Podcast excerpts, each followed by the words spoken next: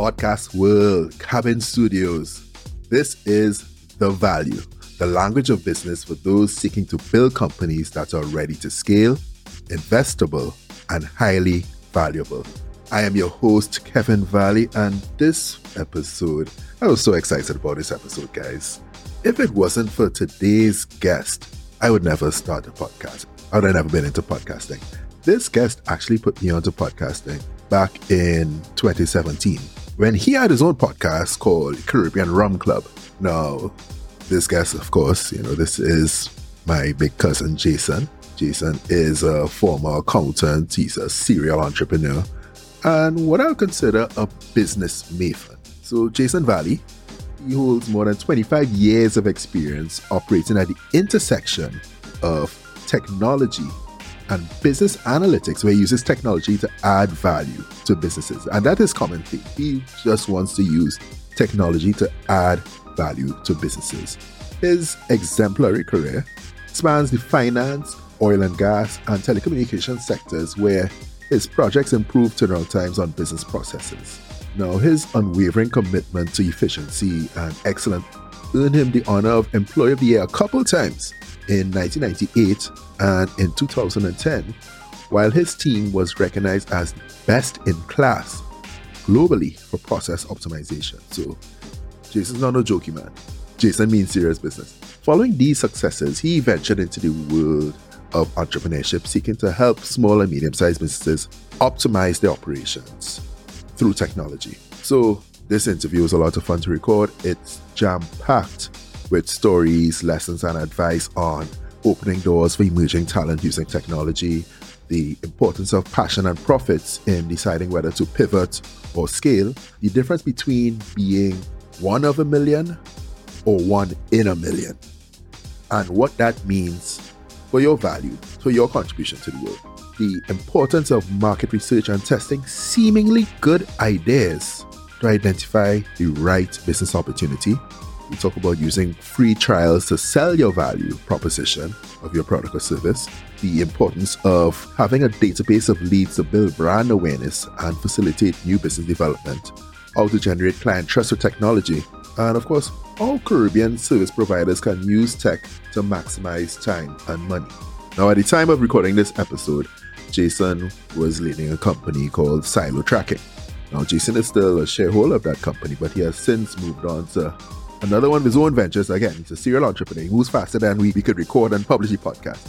He's running his own venture called One GPS. So we invite you guys to check that out. That's One GPS. Look out for that. Without further ado, I'm going to invite you guys to tune into this, what I call a business masterclass on using technology to add value to your business. All right, I'm your host, Kevin Valley. I'm here with serial entrepreneur with over 25 years of experience operating at the intersection of technology and business analytics. My big cousin, Jason Valley. Jason, how you going, boss? I good, Kevin. How are you going? Thanks, thanks for having me, finally. Jason, well, listen, you know, Jason is a real, um, he's a real pioneer, real tech pioneer. You know, like if it wasn't for you, there would be no Caribbean Power Lunch. Dude. This podcast would exist. You know, like wait. As you know, I I um I grew up real shy and kind of introverted and thing, right? So like to get myself into this public speaking forum or whatnot was odd for me, know. But I know you also kind of shy away from being the face or you know being the voice behind things. You like to operate in the background and use your genius for other things, right? And we'll get into that. In 2017, when you started podcast um Caribbean Rum Club, right? And I and I saw it, and Jason on a podcast. Jason, Jason doing a podcast, and I said, "What are you doing?" And at the time, like there weren't many Caribbean podcasts that I knew of, right? Like I hardly even knew what a podcast like was. It just it just sounded like this kind of nifty tech techie thing, like a podcast. And you say, "Hey, Kevin, I want you to come and host one of my podcasts." I says, "What?" you know. But um, was fortunate enough to to be able to sit in in some of your recordings or whatnot and look at the atmosphere of how things, you know, it was, it was very conversational, it was light, but it was still intelligent. And from that, I was inspired to start my own podcast and, you know, keep it like that. So, so I said, okay, great, because this suits my personality well. I mean, yes, while I've spent my career in business, banking, finance, or what have you, And that sort of profession is usually associated with people who are very prim and proper and hi, how are you? Or whatnot. I like to keep things light. All right. I like to keep things light. So, you know, it's really inspirational. It was, it was helpful. And you helped me start my own podcast. And thanks for that. And it's I mean five years later, it's good to have you on. it's good to have you on. so Jay, right? The theme of this episode, as I would have said in the intro, is you know, using technology to add value to businesses. And I've I realized that I mean you started off as an accountant, but still you use that experience, that knowledge, sorry, and incorporated tech and efficiency into your work. So I mean, you would have started off in insurance, was it? Yeah, so worked in the insurance sector for about five years. But funny enough, even though I studied finance accounting, somehow I was always pulled in the technology side of things. So, for example, at that job, we were doing some process improvements. And while we were doing process improvement, I was actually part of a team that was actually developing systems. But what I would do is because I understood the processes, I would be the intersection between the departments and the programmers. So I would be would be the one who almost doing what they call pseudocode, which is hmm. basically the instructions or explaining how things work, and then the programmers would actually code it. Okay. So, so funny enough, when we when I visited the department, it wasn't fun because the department knowing that eight people, when we finished with them, we probably needed only needed one or two persons who were just pressing a button now instead of instead of people actually doing manual things, right? So, for example, in that job, and by this particular department, they would process loans on insurance policies. So to process to do the loans, they need to know what type of insurance plan you have, right? So first the customer would come and meet with the customer service department. So listen, I want to take a loan out of my policy. So they'll take the information. Customer would leave. The customer service department would then send to that department and say, hey, this person wants to take out a loan on their policy. So the department would then go and identify what type of policy, how long this person has it. So depending on the type of policy, the rates would be different so on and so forth. They'll do their calculation, they'll work it through, they'll say how much is available, tell the customer, the customer would say, yeah, well, okay, all right, I'll take 10,000. They would then send it to write a check and then a check would be written, so on and so forth. What we did is we put all those rates in, into a system, into a database. So literally when the customer comes and say, I want to take a loan, you just punch in the customer's policy number and tell the customer at that point exactly how much loan they have available to them. And if the customer say, okay, I will take it, you press a button, it prints out a check and it gives the customer. so it moved away literally for like a couple of weeks, right? Because if the customer have a real old school policy, there's a specialist person who could calculate that loan. That loan wasn't just a regular junior person because that, that policy is 40 years old now. You don't know the rates, you don't know how to calculate this. So that was, I mean, so from early on, I saw how we could use technology to improve business efficiency, just improve things. So, so as I said, we were well liked, right? Because when we, when oh, we oh, you're the bad, oh, because oh, you're getting everybody fired, right? Well, I would say that we improve the process so much that you don't need that many people, right? Right, and it makes sense. You know, do, you prefer to have a customer come in and be able to get to be served immediately versus taking two weeks and ten people being involved in that process? Is is a no brainer, right? Is a no brainer. Yeah, yeah. So so that was my first introduction into seeing what technology could do and how it could improve efficiency. Yeah, and you were employee of the year in 1998 at that big insurance company. Well, yes, surprised you know that, right? and I, I'm trying to remember what I got employee of the year for because that's a long time ago and probably was something like that. Yeah. Probably just working to improve some process. And I guess I was recognized for that, you know? Yeah, um, you help them to get faster turnaround times on serving customers, and you yeah. free staff for other value-added activities or freedom to, well, based on what you said, freedom to go home. freedom for the customer to go right. All right, and uh, so I mean, you, you're gonna spend five years at that organization, or so five, six years, and then you're yeah. gonna go then you're gonna go on to the oil and gas industry at, at another, I, I would say, headline organization, right? Yeah, um, yeah, and that one was a lot of technology too, right? Because mm. I mean, this is a multinational, and although I was doing, I so there I was doing financial reporting, but again, it was just a lot of tools. So I was actually doing financial reporting for Caribbean and Central America. Mm. And it's, it's amazing, right? Because I would be sending reports to the finance manager in Jamaica, the head of sales for aviation in Jamaica or Guatemala. And again, just using just using technology, you know, all the data being systems, you run some reports, you validate, send the reports. They would have questions. You help them and guide them through the reports because a lot of the reports were sent through uh, was pivots. So there's a lot of things they can do with pivots for those who know pivot. Um, uh, like pivot tables in Excel or something. So? Yeah, it was pivot tables in Excel, but the report would be done in pivots. And with pivots, as you may know, mm-hmm. you, you, can do so much things, slice and dice and see data in so much in so many different ways. So sometimes, even though I'm sending reports, I would actually work with these different countries or you know different managers and and help them because sometimes not everybody's familiar with the technology or using data, right? So I would work with them and and guide them. But again, that's another example of because working with Caribbean and Central America, you're actually talk about different time zones, different languages, right? Because you have Spanish, French, Dutch, English. Mm. Caribbean Central America, you talk about over 20 countries. So different currencies, right? Yeah. you know, tons of currencies. But yet I was able to do that quite efficiently, again, because you're just using technology and you have best in class technology. So more and more, me in corporate world is just seeing, hey, if you have the right tools and the right technology, you can just be really efficient because in that space, we didn't need tons of persons to be generating reports and all that. Is again, it was me, right? I had a team where we were Latin America, so I had a team from the South American team who I'd work with also. But me, I was the main person for Caribbean and Central America. You know? Yeah, I know your team was um, recognized as, like you said, best in class globally. Yeah, you know, like team. when they had to, like when they, they wanted to roll out new procedures or new processes, yo, we were the rock stars. They was uh. like they would send it to us first. They would send it to Latin America region. We would be the one. Like I get excited to talk about this, but remember those days, we would be the one who would who would test things. They'd always send to us because they know after we use it, okay, we could work out all the bugs, we'd figure it out, and then they'd roll it out to the rest of the world yeah, that was always cool to know that you know you're recognized for the value you bring. Way I got excited just now, it almost reminded me of like my RBC days when I was an equity analyst covering tech media and telecom. And we had this analyst team. We were all in like our early to mid 20s, I would say.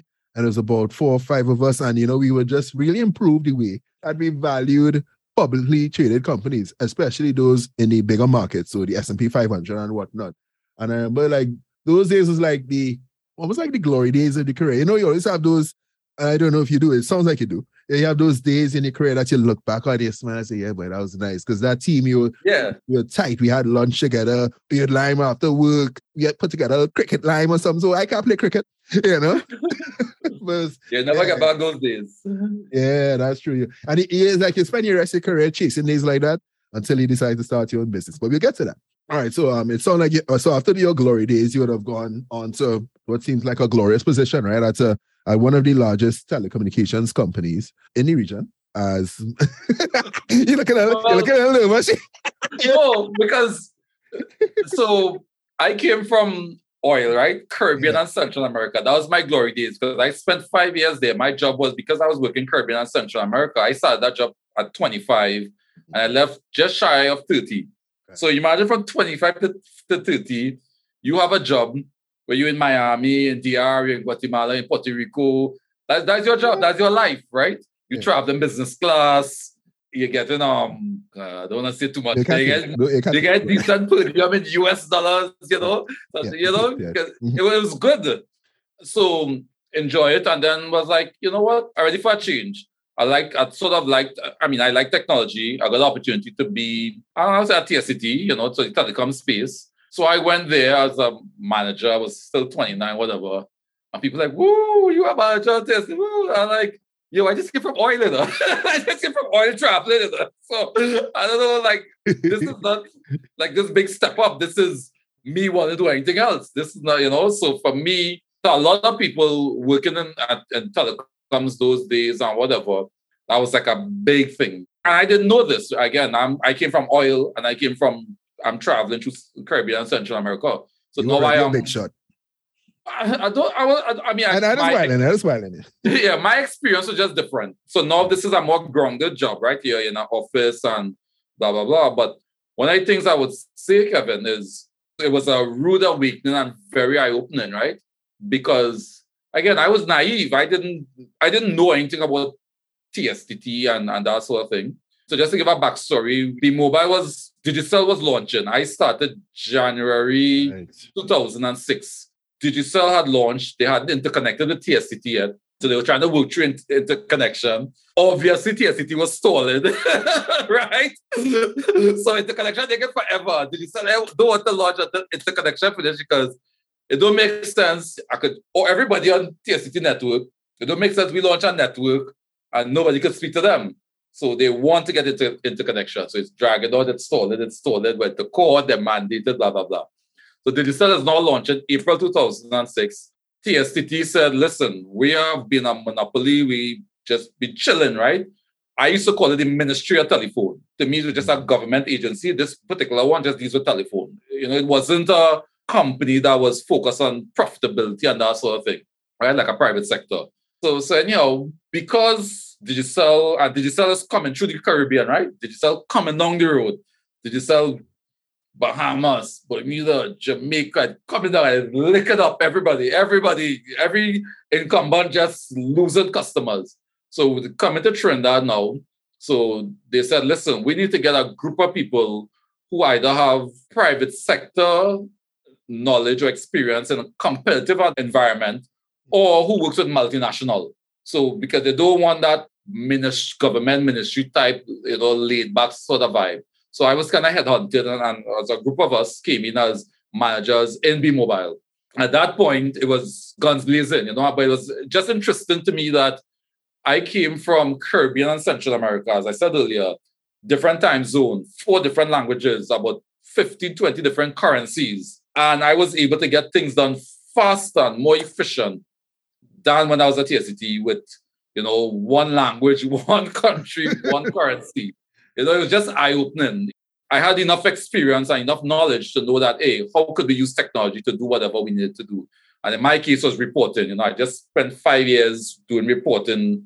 So this was easy. It just where's the data? You know, well, there wasn't really any initially. We had to say, okay, let's find data. Oh, okay. And when I got in there, what my focus was just reporting. There was no reports. We had no idea how much revenue TSTT, but B Mobile at that point was.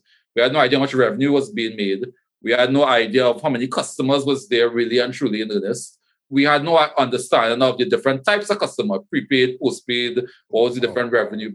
Like there wasn't really any visibility on anything. And that's that was my focus to make sure that there was visibility to understand how the business was performing and doing and that sort of thing. Wow, but I mean, I see you. You mean you again? You're a star boy, so you're employee of the year for mobile services division in 2010. eight multiple eight digit opportunity. Yeah. Oh wow. Okay. okay. yeah, that was a, that was a big one. All right, you don't seem to comfortable talking about this company, so let's move on. no, not, I mean, yeah, just, yeah. You're only shifting in your chair and your thing. All right. Um, right, and then you would you would have spent another year and a half in, in telecom in another company before you before you decided to go into more entrepreneurial pursuits, right? Yeah. So I want to let's mean before we get into the into the entrepreneurial pursuits that you're involved in right now. I want to get back into the Caribbean Rum Club, right? So we're talking early um 2017. 2017ish, yeah. Yeah, yeah, yeah. Yeah, early 2017, yeah. Yeah, because I, I know I would have started mine later 2017 after some months when you had your thing, you know, when yeah. you're after, after some months after you all started. And, I um, feel like we started 2016, you know. It's possible, you know. It's possible. It's possible. I think it's probably 2016. All right, but we, be that as it may, what I mean, what was the impetus? And I feel like it's such a basic question, but I, I think we need to get it all. Like, what was the impetus for starting, you know, the Caribbean Rum Club podcast for you, especially in a at a time when there weren't that many podcasts in in Trinidad, and especially podcasts of that nature, and and then you know you putting your voice on the airwaves, so to speak. What what what was the impetus there? I felt like the podcast medium you know, allowed you to really get to dive into into specific areas and, and into different niche or niches or whatever it is. Now, the cost to start a podcast isn't prohibitive. It's not like yeah. running a radio station. You need to get frequency and equipment heavy, a lot of you know capital investment. Podcast is a very cost effective medium. So I felt like there were a lot of persons who have talent. And in Trinidad, there's a lot of talented people. They just always they don't always have the ability to use their talents because, well, you know, sometimes they are gatekeepers and that sort of thing, right? So you could be a wonderful MC, but don't you have X amount of radio stations. So you really can't get onto the radio station if you want to use your voice. But with podcasts, it allows persons who have that particular talent and interest in a really specific area, they could focus on it. They could do whatever they want. So I felt like, hey, I can start a podcast on a particular topic, but really and truly, what I was trying to do, I wanted to build a podcast network.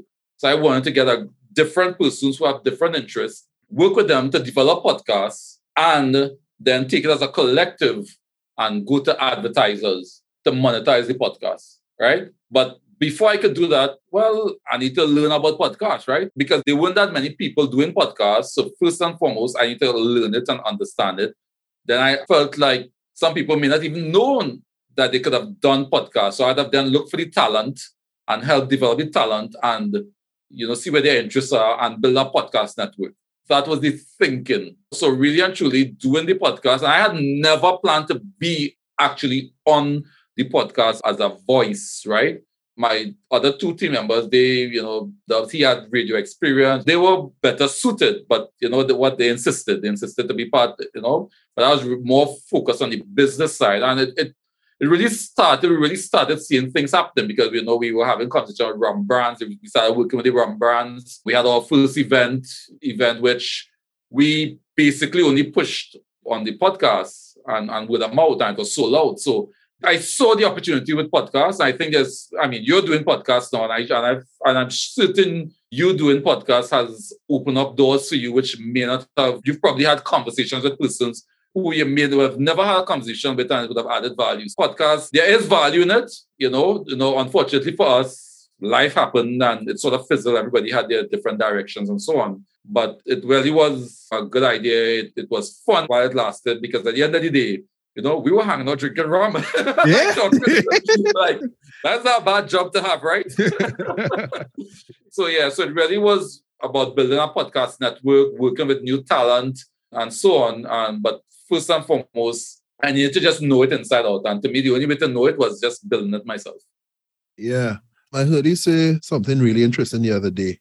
I mean, as you speak about, you know, the podcast, eventually things fizzle out, everybody went their separate ways or whatnot, you know, and which is fine, which happens, right? Yeah, happens. And I mean, I know you. No, one thing you say is that knowledge is never wasted, right? So you have had that experience.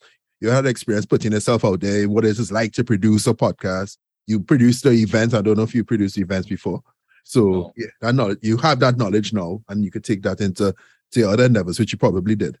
But the point I wanted to hop on a little bit is passion and profits, right? Yeah, I heard you say that the other day, and it really struck a bell for me when you start, when you look at the start a business or a project, you started for the same reason that you ended, essentially passion and profits. If the passion yeah. is there and the potential for profits is there, you stay with it, you push, you pursue, or whatnot. However, if the passion starts to wane from you or, or your team or whatnot, as well as the profit potential starts to wane, that's when you really have to pause and potentially pivot.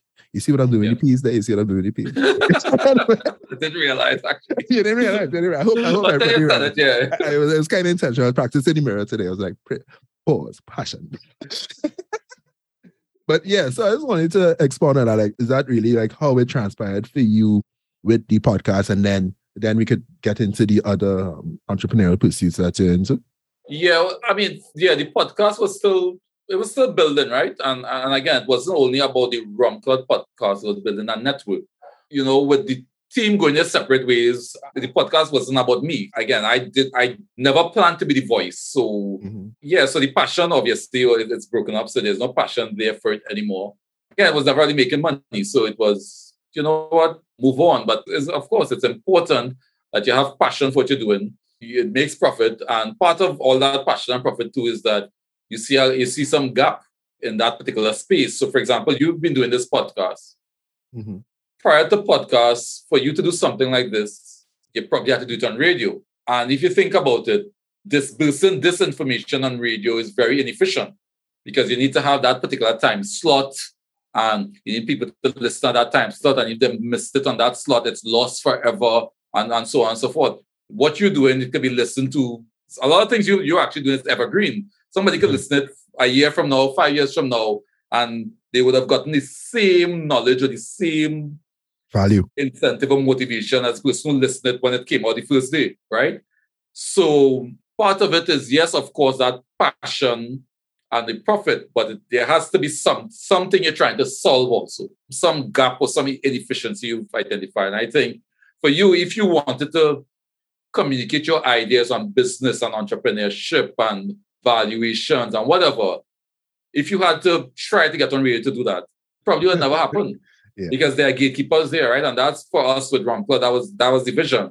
How do we get the message of a lot of people who have talent and knowledge and information that just it's not out there. You know, how do we get that out there? And get I get I get people's stories, right? So Rum Club, the Rum Club side of it, we were trying to get stories too. Like we did interviews with Nailah Blackman early on, because we have done Nailah four or five years ago. We have interviewed Nailah, right? You know, we did Rome, we did Stacy Sobers. So we did a lot of people whose voices or you would not have usually like five years ago Nailah wasn't doing that many interviews to know that, to hear her story and all that sort of thing. But now, yeah, she's well known and, and so on. So, yeah, so definitely being able to control the narrative with regards to how you tell stories. Because if you're doing it on radio, of course, you have a lot of limitations. You have the program director, so Kevin now, but we really want to, you know, yeah. you know, yeah. you have a lot of challenges there. Yeah, yeah. And for me, like podcasting was like my start into entrepreneurship. Like you can only talk to so many entrepreneurs every night or every week and not feel like, hey, boy, I should start my own thing too. Yeah. You know? Yeah, man. Like, and part of that too is in an entrepreneurship or even doing your own thing. One of the things I say is, how do you be one in a million and not one of a million? Mm. Right? Because if you're just one of a million, I mean, not trying to bring down any jobs, but flipping burgers, one of a million, anybody could do that. But what you're doing, you've made yourself one in a million, right? Not any and anybody could do exactly what you're doing. And it's so important for us to understand where our strengths are. How could we become one in a million? Where what I'm doing, nobody else could do it, or is, that, is why I'm one of only a million persons could do this, which then gives you significant value, right? Yeah. So again, you've done your training and in, in valuations and that sort of thing. You've made yourself one in a million. That is so true. But yeah, and then I guess if you're somebody listening to this podcast for the information and for the knowledge and everything, you are you are probably striving to be one in a million. Yeah, one in a million. That's correct. Yes, but one of a million. You don't yeah, just want to be the next person doing the same thing everybody else doing. Because if you're doing the same thing everybody else doing, where's your value? Yeah. but, but where's your value? Where's your thing, Jay? You just setting yourself up for fifteen dollars an hour, right? Well, it might be that, or I mean, there are also a million, for example, well, I don't know a million, but there are also a whole lot of investment bankers.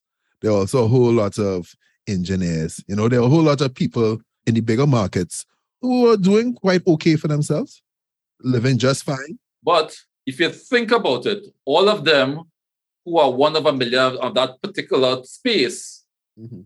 they're all on even keel the one who is even in that industry and is one in a million, that one in a million investment banker, he's not making the same thing as the rest of the other investment bankers.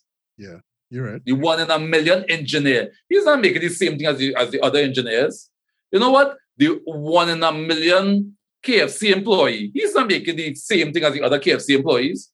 So even if you're whatever space you're in, you still need to make sure you're one in a million and you strive to be one in a million because then if you're not one in a million, you're one of a million. That means you're average. And yeah, maybe you're average in a in a in a high income or a high income space, but you're still average in, in whatever space in. How do you uh-huh. differentiate yourself?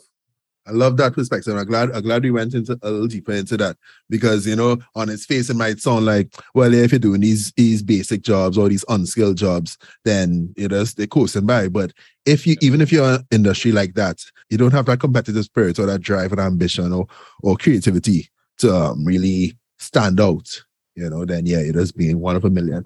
All right. Well, so, if you if you again if you're in, in service industry and you're reaching to work late, and when that's you're not taking initiative, you know, you, you refuse to pass a broom compared to somebody else who always reaching to work 50 minutes before and they were doing extra, whatever. Who is the person that's going to prosper and, move forward? You One know, who is Yeah, that person. Yeah. So yeah. As anyhow. you say that, I just remembered. And I didn't I didn't see this anywhere. And you know, it's, it's a good thing I'm your cousin and I know this. what you, it's not like this is not something I see online anywhere. I just remember oh yeah, Jason, you had a grocery. Oh yeah.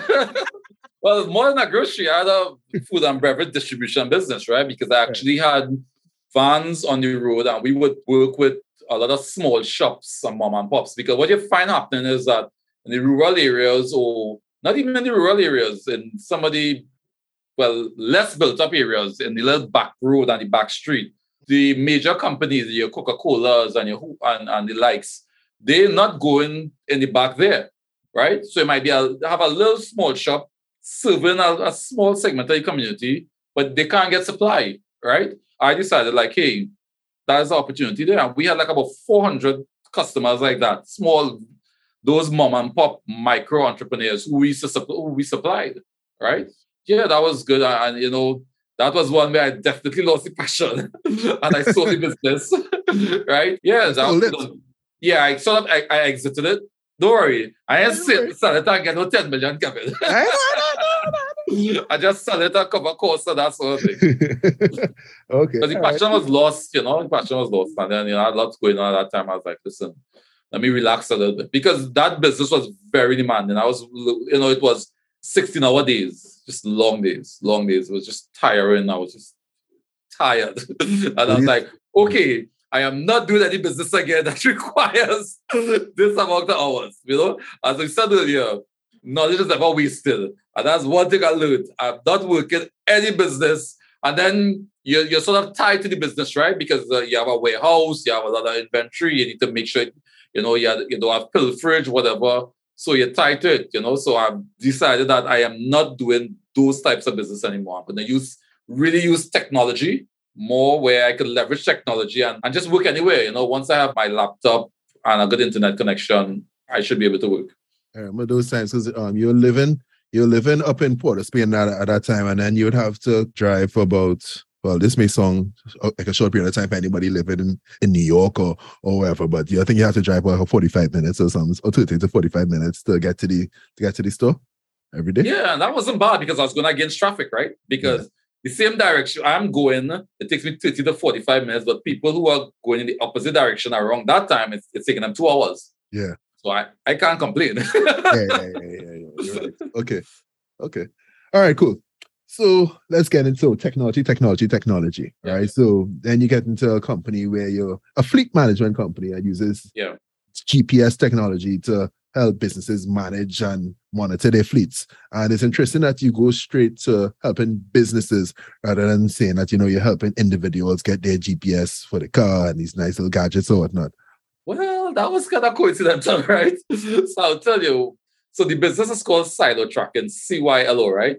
Mm-hmm. And it actually st- stood for cover your loved ones because what oh. we when we when we started, we were gonna focus on individuals like you know persons who worried like high net worth individuals who worried about kidnapping or they worried about their kids. That was what we are gonna focus on. So we started ordering products to test, you know, like GPS tracking watches and pendants. And Kevin, you'll be very surprised what tracking looks like right in front of you where you don't even know it's a tracker. But anyhow, right? So we started with those, we, we ordered those items, but I also said, look, let's try some vehicle stuff too. And what we saw is that the market was asking for a vehicle. Like I called 20 friends, I said, listen, we're starting this new business. We're gonna do vehicle tracking stuff, but we're also gonna do personal tracking stuff. Could you help me test it?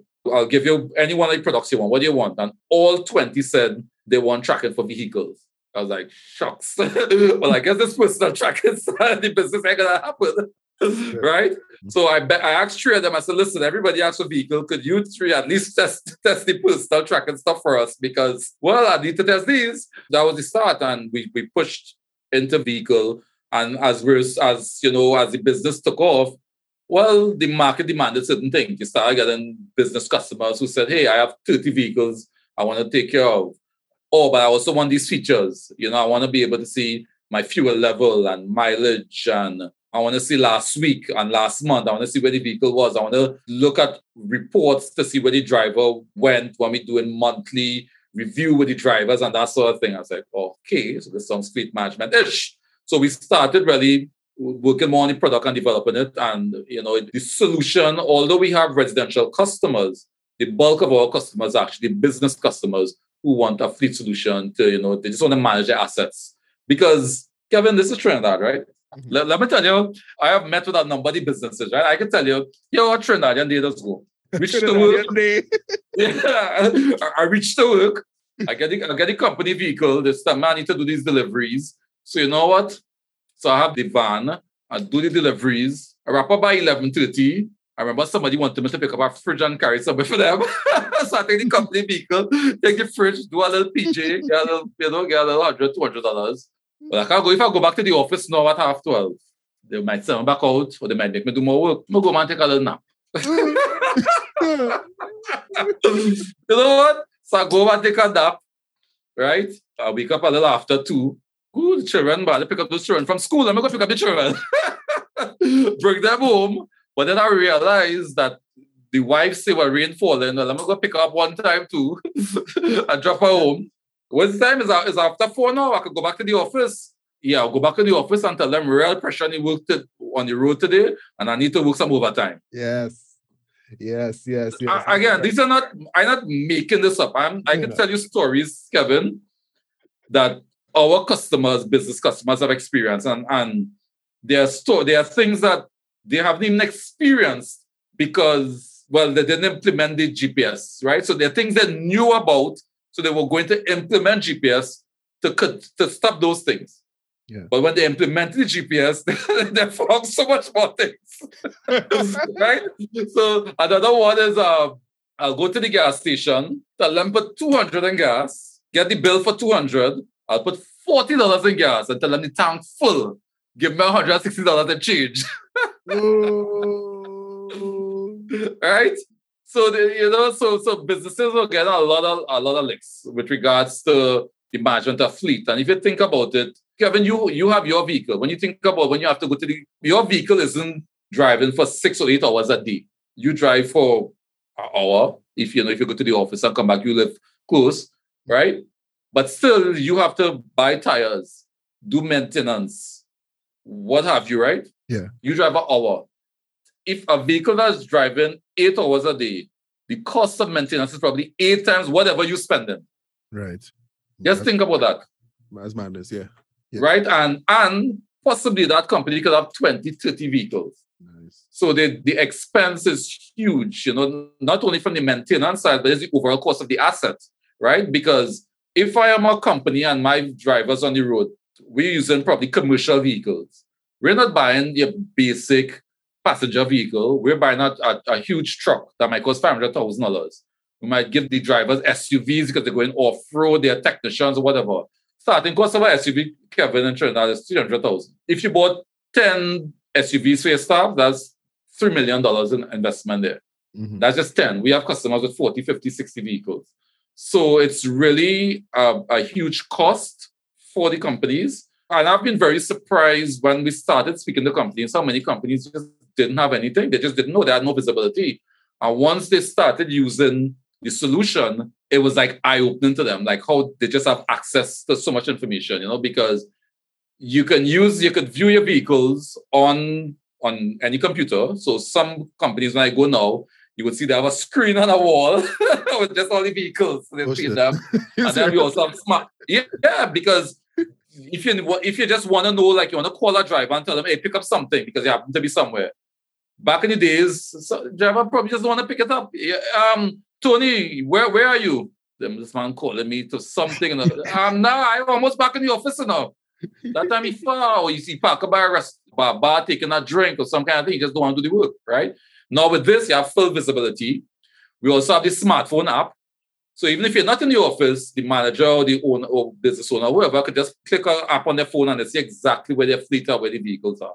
So it's, so it's really an, it's a no-brainer. You save so much money. And then the drivers know you have the solution. They drive way better. Right. Mm-hmm. They're not speeding. They're not going where they're not supposed to go. So even the insurance cost goes down, right? Because you have, you're going to have less incidents. Again, yeah. if you have 20 vehicles and they get in accidents all the time, you can imagine what your insurance bill is. So, I mean, I can imagine just on using the example of the delivery drivers, let's say a lot of wastage, time wastage, whatever. Right? Forget about the gas station, the gas station. Um, All those things add up though. but it's add up, right? But just Yeah. on focusing on that point, do you see with your customers because you've been working with them over a period of time? Would you see like tremendous improvement in their revenues? Or of, well, you just described savings in in um costs, but also like the ability just to let's say you're delivering bread to, to a grocery or something like that, right? You're able to deliver to more grocery because you have your drivers on the clock for more hours because of that sense of accountability. You know, Of, of course, of course, because again, Kevin, we would have situations. There were situations where we are drivers, right? So we're colleagues. Twelve o'clock, we do like, hey, meet me by the bar, so and so now. If I meet me on, you you see three of your company vehicles parked by a bar. oh no. Of course, they're not being efficient. The risk, one, you're paying someone and who's on the clock, but they're not they're not being productive. Two, okay, they they just consumed alcohol, so chances of, of having an accident is even higher. Mhm. You understand? So that's another cost. So what we see is our business customers, because our business is subscription based, right?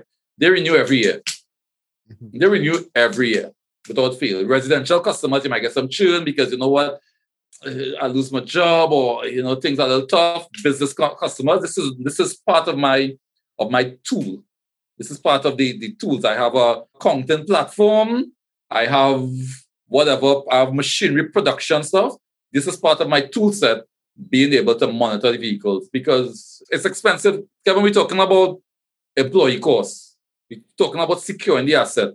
We're talking about, as I said, insurance, fuel, maintenance, good driving behavior. You're talking about so many things, and just in just this one thing, adding value in so many different areas of the business. It's it's absolutely a no-brainer. So for us, it's it's no, I'm telling you all this. Yeah. And when I speak to business owners, it's still sometimes they don't get it.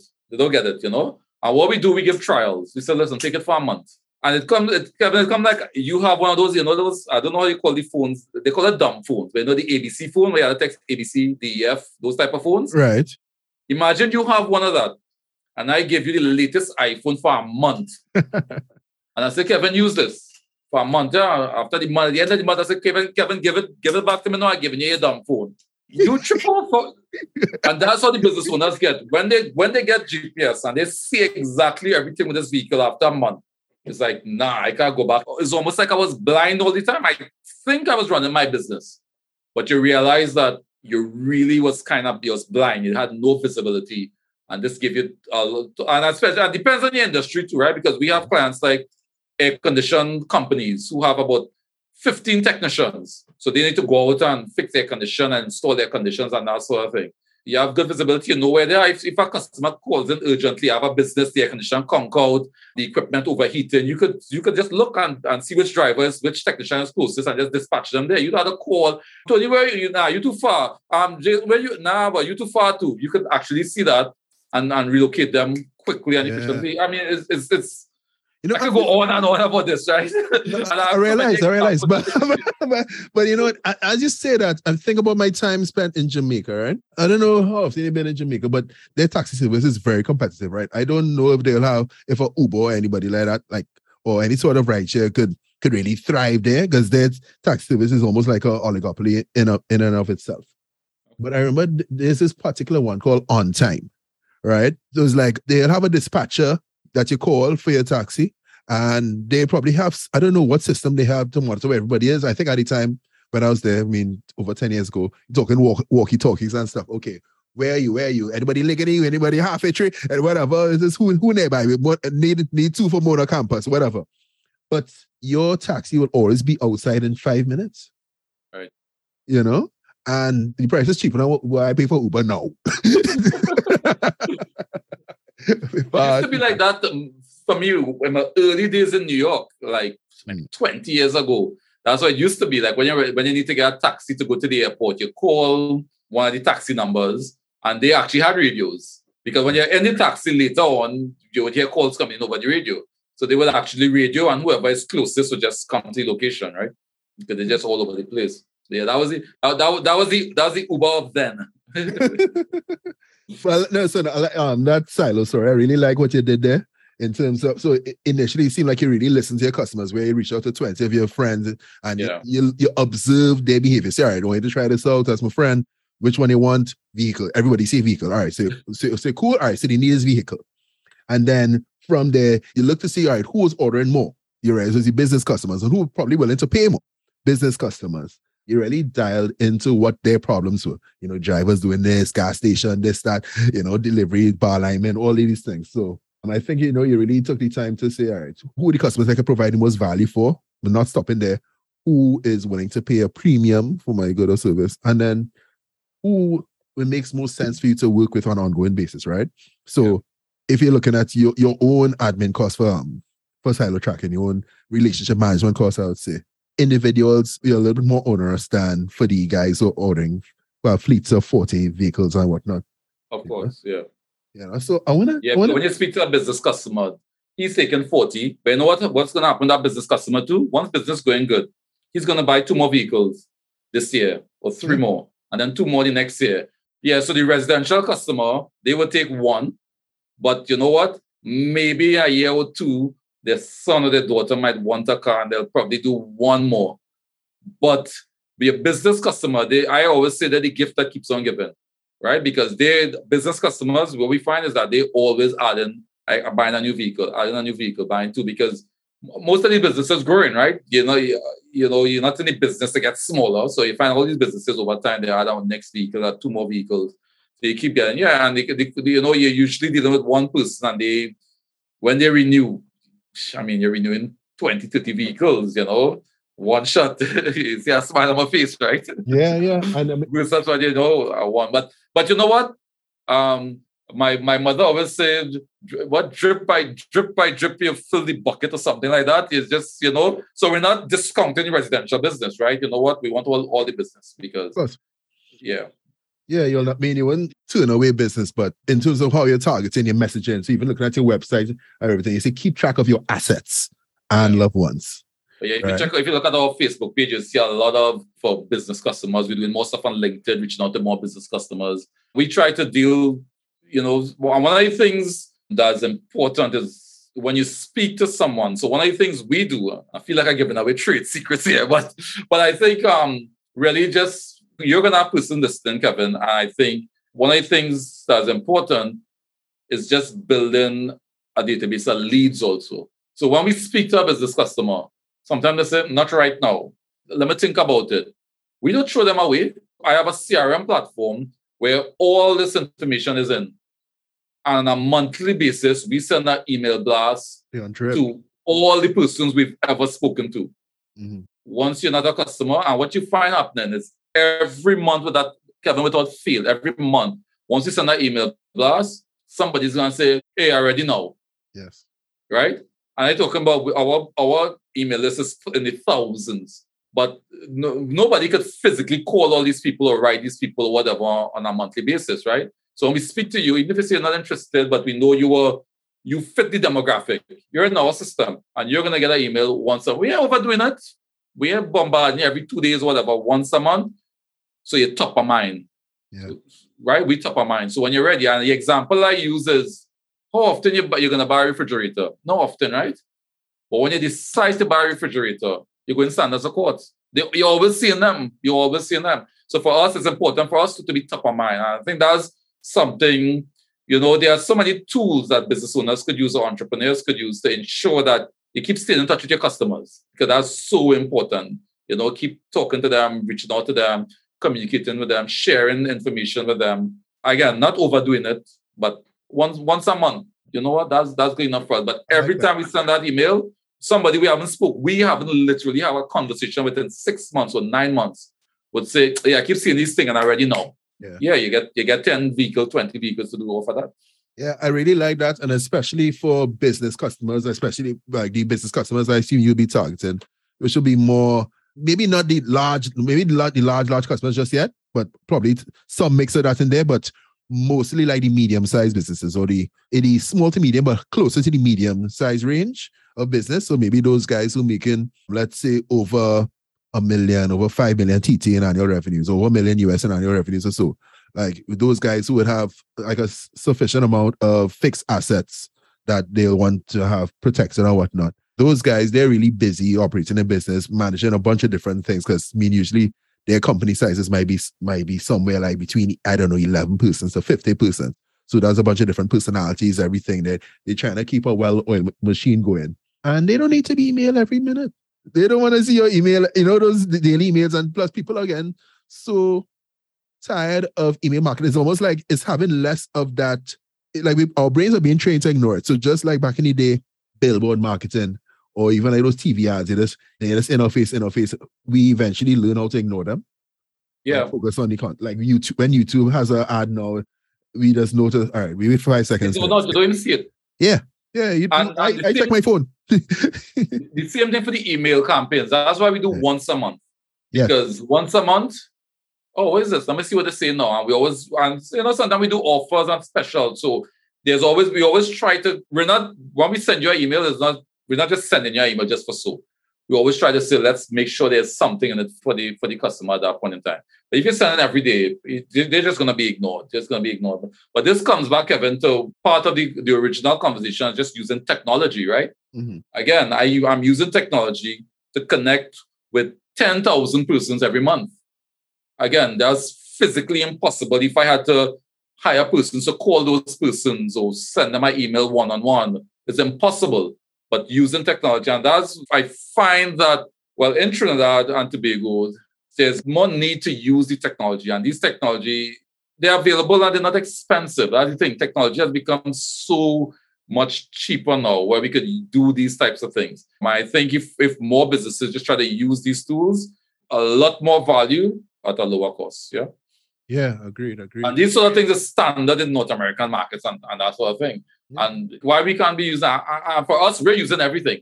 All the best tools and, and best in class and world class, that's exactly what we use. We're not using, we're using the same thing that major corporations in the US and Europe using because you know what? If it works for them, why can't it work for me? Yeah. All right. So I want to touch on Mark TT, which which I, f- I feel is like Uh-huh. your, you know your, your youngest baby right now. yeah. Online Yeah, marketplace, Trinidad and Tobago. So I mean, Yeah, this baby still need that the cuddling and, and you know, the rocking, but we get in there. Yeah, I mean this. Uh, so there's an e-commerce marketplace, and it ties directly into your purpose or your mission of Yeah. helping businesses through the use of technology, right? Yeah. So I want you to just kind of expound on it a little bit, talk about how does it work, how does the tech work, what are the nuances that you're experiencing right now, how's it going? All right. So OnMarkTT is an e-commerce marketplace, right? The mm-hmm. idea behind it, the idea behind it was to allow businesses to sell online. And when I say online, because sometimes you say sell online, people say, well, I have an Instagram account, I have a Facebook page. That's not selling online, right? Well, I don't consider it selling online. I mean, pure e-commerce. Pure e-commerce where someone could go to our site, purchase something from you, and pay for it. And they can pay for it in many different ways. They can pay for it with their credit card or their debit card. They can, or they can pay on delivery. And I say pay on delivery versus cash on delivery, right? When I say cash on delivery, people think, well, oh, so I have to have cash when they come? No, it's pay on delivery. You can pay with cash, debit card, credit card, right? Right. So the idea was we build a platform that allow on businesses to list their products and as a result, make it available for purchase by anyone in Trinidad and Tobago. And we handle the logistics. The logistics means that we would deliver it or have it delivered to your customer. So we pick it up from you, have it delivered to your customer, and we collect the payments. Again, we collect the payments either upfront or at the time of delivery. So you as a business owner don't have to worry about, well, one, building a website. Two, you don't have to worry about deliveries. Three, you don't have to worry about payment processing or collecting payment, right? Um, and let's look at each one of these. Building a website isn't cheap, right? It, it's effort, it's time. You talk when you build a website, it has to be developed. Mhm. There's the stuff in the back end. There's the server. There's your your website URL. So you have to buy your domain. So Mhm. www.kevin.com. You have to buy that. You have to pay for that every year. Kevin.com is literally like a house, a physical house, Mhm. and you have a nice house. And then your server, right? That server that you have to you have to pay for is literally like your land. So you need both because your website is like your house. People seeing it, it's nice and whatever, whatever, but it has to sit somewhere, it has to reside somewhere. And that's where your server. So those are two costs. Every year you have to pay for your website domain, you have to pay for, for the land, which is your server. So that's two costs there already. Then your developer come like a contractor who building the house for you. But unlike a house, where they put it up, a website needs constant maintenance. So your contractor literally you have to be talking to your contractor every week. Yep, yep. yep. yeah, yeah, but um, yeah, Tony, I keep using Tony, I don't know why. But yeah, Tony, I live in the house, but I have a leak today. And next week the house, the electrical give me trouble. And the day after, Deployment. um, that's that's how your website is, right? yeah, yeah. So think of it as a small business owner to spend that time and that effort there, then you're not focused on your business. That's just one. Then when somebody someone wants something, you have to get it to them. I'm in Diego Martin, the customer in Mayaro. How oh, I getting it to them? Or I'm in Diego Martin, the customer say, meet them, meet them Grand Bazaar. but here, here the thing. I don't know if the customer is a kind of smart man, con man, or some bandit because it's the environment we're in. The customer could be legit. The customer also don't know if ah, I, the seller, am a con man, bad man, or some nefarious thing. So you have the, both parties very distrusting. And mm-hmm. that's again where we come in, right? Because you're using that the, the customers is using that trusted platform. They get them delivered. We partner with UPS. So you find that our delivery is a professional entity. They have all the best in class practices and so on and so forth. So we don't have to even think about that. All deliveries in Trinidad is $30, right? To Tobago is $60. So it's a flat rate. It's All deliveries thirty dollars. $30. But yeah. food, but it, I mean, not call the name of anybody, but people delivering food and saying charging more than that. Right, but it's different, right? Their model is a quick delivery within Yeah. a 50 minutes, 15 minutes, that sort of thing. With us is 48 hours or 24 hours. And with our partners, they have a hub and what they call a hub and spoke approach, Mm. right? So a hub and spoke means that the Diego Martin driver, he leaves the office, which is the, the hub, and he goes to Diego Martin every day. That's the spoke. He collects his items, he does deliveries, and he makes picks up. He comes back to the warehouse. The San Fernando driver now, he goes to San Fernando every day. So whatever the Diego Martin driver brought up for San Fernando, he's not taking that to San Fernando. Yeah. So it's a hub and you have these spokes for different areas, right? And that's where you would, with us, you would have that 24 to 48 hour turnaround time because our driver go pick it up, he bring it back to the next driver go out in the morning, he drop, he, he, he, um, take it out, right? So for us, we didn't want to buy vehicles and have a hired. I am not a logistics expert. I know technology. So what I try to do is use the technology and leverage all aspects of technology. So it really gives the business owner peace of mind that you know they've sold something, it will get in a reasonable time and they will get their funds to their bank account, you know, and, and not have to worry about how it's getting there, this person, uh, are they a criminal, so on and so forth, you know. Yeah. And aside from that, but how do you I mean how do you generate client trust? I mean, and I guess it could, this could touch How do we get the, generate what? client trust with with technology. So obviously, when you launch, nobody knows you, nobody believes in you, nobody cares about you, right? So you have to do proof of concept. What we did is we just went to some wholesalers and we just bought products and we started doing sales. So we just started selling. We put a real low markup margin because we said, listen, we're trying to make money, we're trying to get trial, we're trying to prove our concept, right? So we wanted to test, we also want to test all aspects of the of the platform. So we started selling. But while we're selling, we're advertising, be a vendor of our platform, be a vendor. So while we're selling, customers using it, they say, wow, wait now, but this kind of did what they said they were going to do. They said they'll de- deliver to me in 48 hours. I, get, I wasn't even expecting that so soon. So now you start getting referrals. No better referrals than your customers Customers, yes. who have a good experience. So they start talking, vendors start trying it. And what we did initially was we had no fees because we just were trying to encourage vendors to try it. I always believe if you have a good product and you're trying to get market penetration, just give some trials, right? We did that with Cylo. That's what we do. We still do that up to date. And with OnMark, we give trials. We still do give trials, right? But we we just made it free, right? And people like, oh, they're making money. Like we're making a little money from selling our products, but yeah, we're not really making that any sort of money. So as vendors started using it and it, it worked, like they sold, and you will see it, you'll see ven- a vendor sell something for hundred dollars and they withdraw their money one time. And yeah, we pay yeah. And it's like, wait. The, the payment, they said they were gonna pay me by tomorrow, and I and I got it. Yeah. Okay. So you found the tell other vendors, and you know, and it, and it grew from there. And that's kind of how it grew, right? Because Kevin, for me, I've done a number of endeavors, right? And what I believe is like your first year, you're trying to figure it out when you're doing a business. You're not gonna hit it. I mean, sometimes you get lucky, hit it all the park, or sometimes you're just tweaking it because you in your mind think you know exactly this thing, right? And as cliche that you're probably fed up here when Mike Tyson say everybody has a plan until they get punched in the face, right? Yeah. so you put it out, you say you develop it, you build it, you put it out there, and then crickets, right? And if you're feeling depressed, no. The first year, you're trying to figure it out. You're trying to understand. We did that with Cylo, we did that OnMark, we figured it out. After the first year, when you figured it out, then you start growing and you start making some money. But you're not making no profits yet, right? Not to talk about money to put back in the business, buy a cup of coffee, eat some doubles, nothing to talk about. And by your third year, once you've really figured it out and it starts scaling, by your third to fifth year, to me, that's when you already start really able to reap the fruits of your investment, right? You know, you start seeing profits there and that sort of thing. So, so for business owners, or you know, they people have to recognize it's not a business is sprint, right? It's a marathon. Yes, there are parts of it because like like a marathon, sometimes you have to pick up the pace a little bit, right? But you're, you're there for the distance. So so for us, first year we just we were just trying to build trust and we started getting the trust, and then you just you just keep doing what you, what you say you're gonna do, you know. All right. I think I have about maybe two more questions I must ask.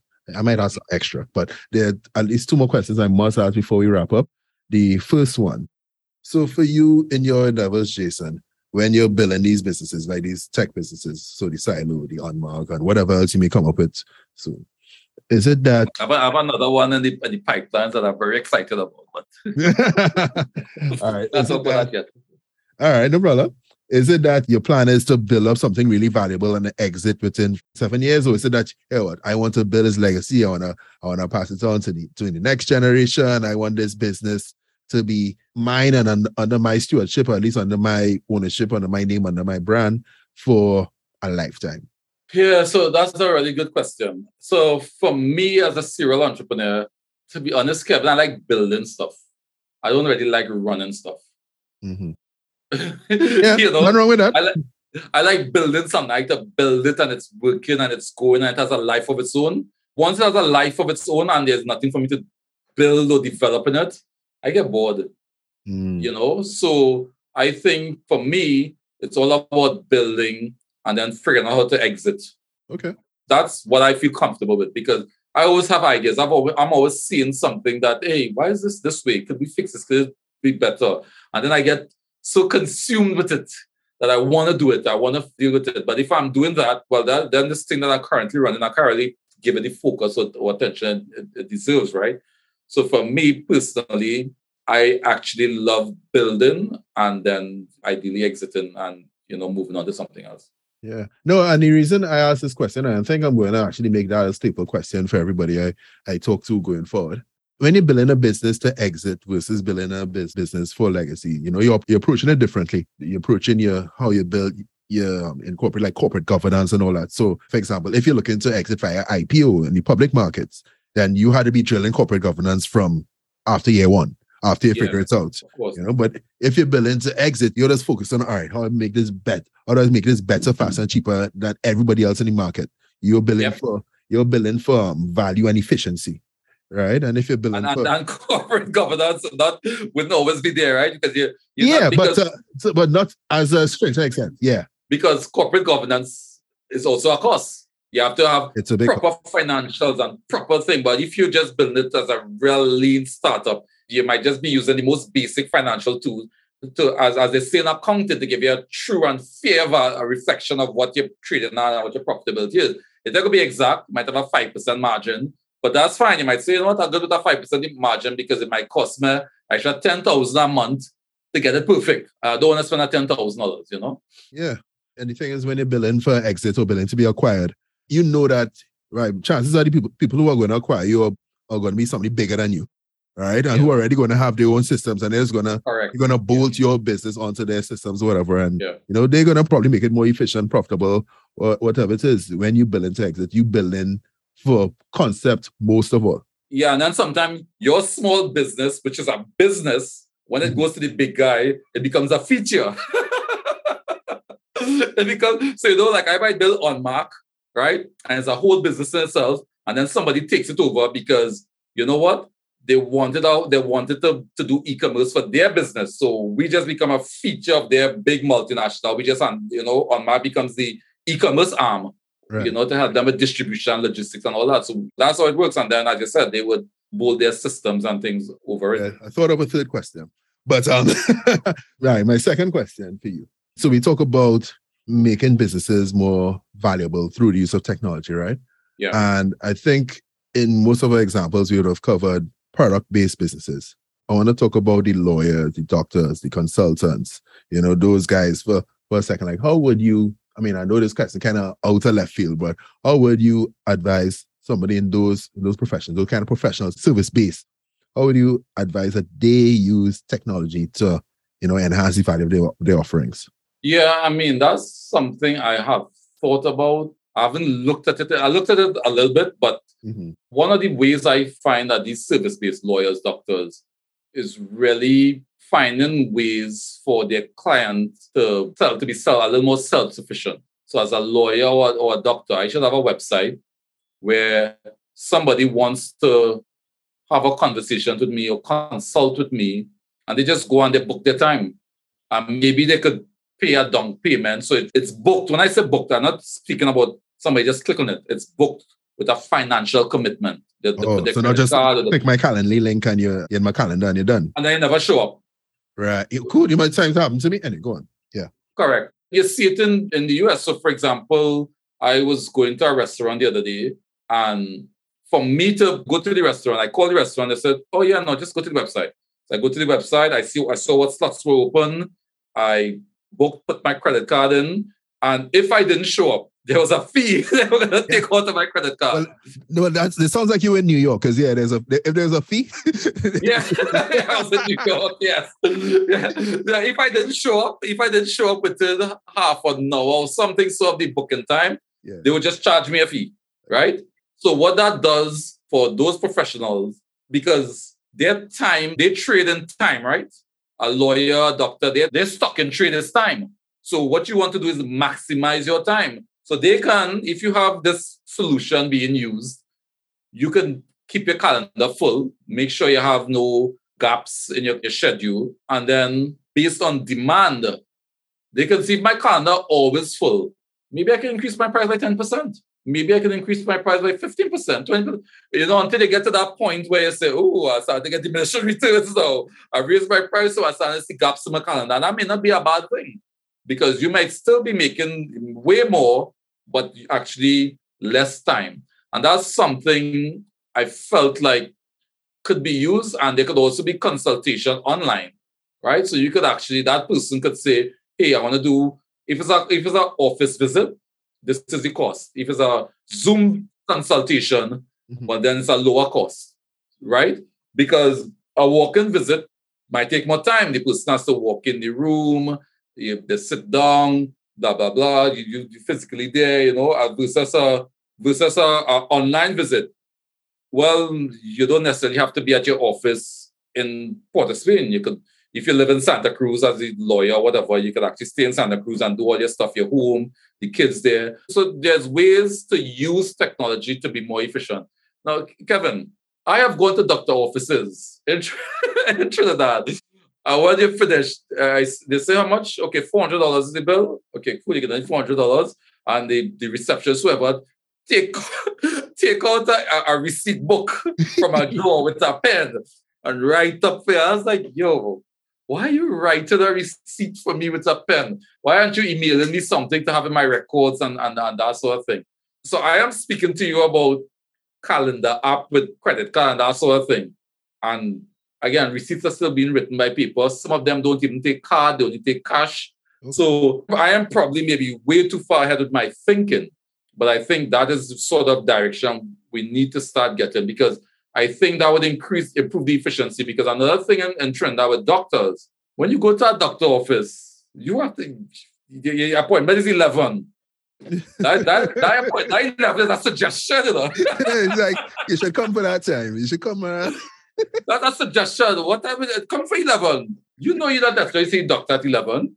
And that's another thing. That is that is just inefficiency within the country, right? Because why are you not wasting my time as a patient? I have other things to do, so now I just wasted an hour if I'm just sitting there and, and so on. So and there's some doctors, as you know, don't even take appointments. I don't know if you know that. Okay. Some of them don't take appointments. It's first come, first serve. So if you reach there and have 10 people ahead of you, you just have to chill hmm. on, until you, and you don't know what those 10 people ahead of you for, right? So you don't know who will take five minutes, you don't know who will take an hour. So you're just going to chill until. So that's just one of my, the things that I saw and I looked at and I felt like, you know, there could be some opportunities there. I like what you said in terms of how professionals can use technology to make their, even just their booking and calendar management more efficient and actually, you know, help them to become more oversubscribed. I mean, even beyond just the calendar management side, I think, you know, the websites, how you use social media or whatever to direct people to your websites and all these various tools you could use to uh, market yourself that weren't available, you know, maybe 20 years ago, however many years ago. And, you know, just that point you're making on in terms of, you know, where things are so inefficient in the country, it brought up this third question, you know, and, and just recently I had to be going in the bank and I, just recently I tried to change the name of a business I've incorporated already and I can't, anyway, ease of doing business. I started, I started to get triggered then. I started to get triggered. I started to get vexed. Right. The ease of doing business, especially, well, we're here in Trinidad and Tobago, but I'm pretty sure it's it's not much better in other islands in the Caribbean region or in other developing nations, right? How do we make it easier to do business here for us through the use of technology. Man. So so that was part of the catalyst OnMark too, right? right? Because all the things I'm speaking about, e-commerce, you know, opening your bank account, dealing with different parties. If you're a small business, and sometimes small businesses, some of these small businesses, what they know is their industry. So if I, for example, I'm a candle maker, I can be the best candle maker, but I don't know anything about bank accounts, I don't know anything about e-commerce, so on and so forth. So part of that whole ease of doing business, that's what we did OnMark for to help with doing ease of doing business. And I'll give you an example of one of the things we went through. It took us three months, Kevin, to get a bank account open. And we reached out to all the banks. This wasn't because I was really focused on this one particular bank and I want to do it with that bank. We reached out to all the banks. They just wasn't like they weren't getting back to you. The paperwork was crazy amount of paperwork. It was just a pain. I think that is one side of it. I don't know why it's so painful. I think simple things as opening bank accounts that has that definitely that definitely has to change. As a matter of fact, I'll give you further to, to that whole issue with the bank account. So we have a business bank account. Mm-hmm. We have no checkbooks. They refuse to give us checkbooks. We have no cards for the account. So literally, the only way we could do business on this account is we could do online transfers. That is if we send the money to someone. If we have cash, I literally have to walk in the bank and deposit funds. If I need to get cash, like if I need money out of the bank to pay something to somebody who doesn't have online banking, I have to walk into the bank, who has time for that? To walk into the bank and take a number and sit down. Who has time for that in this day and age? That is so unproductive. So the financial sector needs to be. I know we've spoken about where credit card penetration low and this low, and because it's, it's a pain to open a bank account. Mm-hmm. So if it's such a pain to open a bank account and then you have to go and you have to line up and, and what what have you, of course you would find that we're, we're going to be a cash-based society for a long time. And that comes in many things. Yeah, we're trying to demonetize. I know I'm going off that tangent, but bear with me. We, we, we're trying to demonetize and all that sort of thing. But we will constantly become a, remain a cash-based society because we don't have enough financial inclusion. We don't have all the right tools. We're not, it just doesn't exist. So that is one thing that is really, I think for me, if, if I was to speak about anything else, the financial sector, the banking sector, something needs to change. Something needs to change. It stifles the economy. It stifles, it stifles entrepreneurship and doing business and that sort of thing. Part of which why, again, we did what we did with OnMark. So as a vendor, you could sign up, we handle your payment processing, we take care of that to help. So as a vendor, you don't have to worry about, and even as a customer, You don't have to worry about, okay, this person can't take a Linx card, what have you. You know, we've done a lot of work with that, but there's still a lot of work to be done in the financial sector. And honestly, it's not gonna, I don't think it's gonna change unless there's some serious legislation to mandate some things because if I'm making a billion dollars a year in profits, mm-hmm. what am I gonna change? like, what am I changing right. to what? Make two billion? I'm not changing anything, you know. So I think that's that's one of my biggest pet peeve, the the the, the financial sector. I would say actually, couple months ago in New York, I went to a bank around the corner, right? I walked in and said, Hey, I want to open a bank account. Do you have an appointment? No. Okay, um, what do your documents have in here? Well, I have this, I have that. Oh, well, all right, have a seat now. In about 10, 15 minutes time, my bank account was open. Three or four days later, in the mail, I got my debit card. Yep. It was a Visa debit. I had punched in a code at the bank. So now to activate it, I just need to go to any one of the ATM and do a transaction, deposit some money, withdraw some money, boom, it's activated. Yep. Like nothing about it. And then and from that point, they also made sure I was able to log into the app when I was set up the account right there in the bank. Send me the link, make sure I download the app. I was able to log in, see what all everything right there and then. And I don't have a lot of memory of, about it because it was very short. It was very fast, very quick. I do have a lot of memory of opening my bank account here in Trinidad, which took me three months.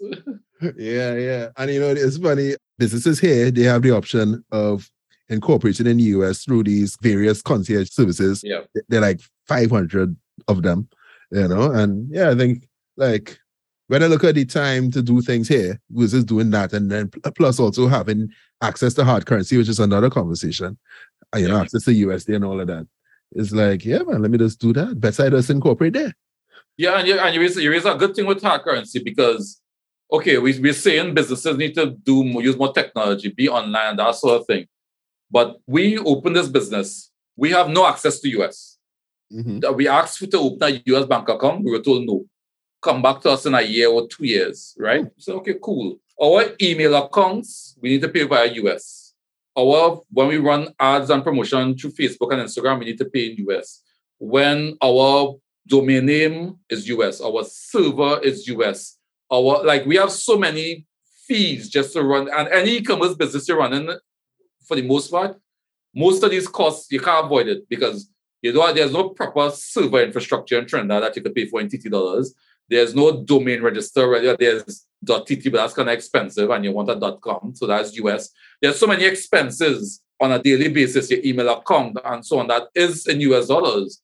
So that's a challenge, right? Because if you're trying to do e-commerce in Trinidad, how do you pay for all these things if you you're not given, you're not being given a credit card. You're not in US. You know, it, it's tough. And again, that was part of all of that. You know, when we looked at all that, we said, look, there's value in doing this marketplace because we remove all those barriers for businesses. You can list, you can sell, and you don't have to worry about all those those headaches. You know. So again, to my mission, how could I use technology to help businesses improve? You know, I'm living it. I'm doing it. I've done it. I knew nothing about e-commerce marketplace when I started looking at this about two years ago. I said, and I said to myself, hey, why can't I can do something like Amazon? You can do Amazon for Trinidad. It's done. So I always say part of business also, the limit is really imagination. If you have an idea, once you can do the research and and you're really passionate about it and you can see it's being profitable, you could do it. It could be done. And of course, if you want to connect with Jason Valig, best place to reach out to him is on LinkedIn.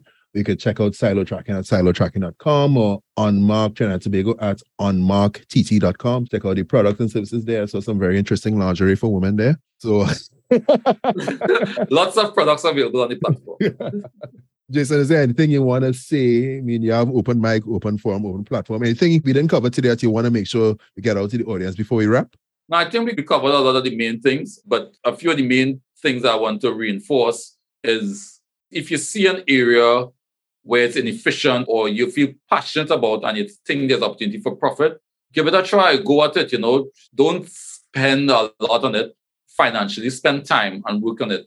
And when you're doing it, just make sure you are one in a million, not one of a million. If you continue trying to be one in a million, the best of whatever space you're in, you will be the best in the space you're in. It's fantastic. Jason, thanks a lot, man. Thanks for having me, Kevin. Podcast world, there you have it. Adding value with technology with Jason Value. Subscribe to The Value at thevalue.show slash subscribe. Check us out on Spotify, Apple Podcasts, Google Podcasts, wherever you listen to your podcast. Be sure to give us a five-star rating, write us a hearty review if your heart guides you to writing a hearty review. In the next episode, we're going to talk to Shauna Mullings, hailing from the island of Jamaica. Now, Tashana describes herself as a pracademic, multi-potentialite, a flexi-foot, and a sapiosexual. Now, we are going to be talking about building community wealth through social entrepreneurship. So, really exciting conversation as well. Look forward to sharing that with you on the next episode of The Value. Until then, we are out.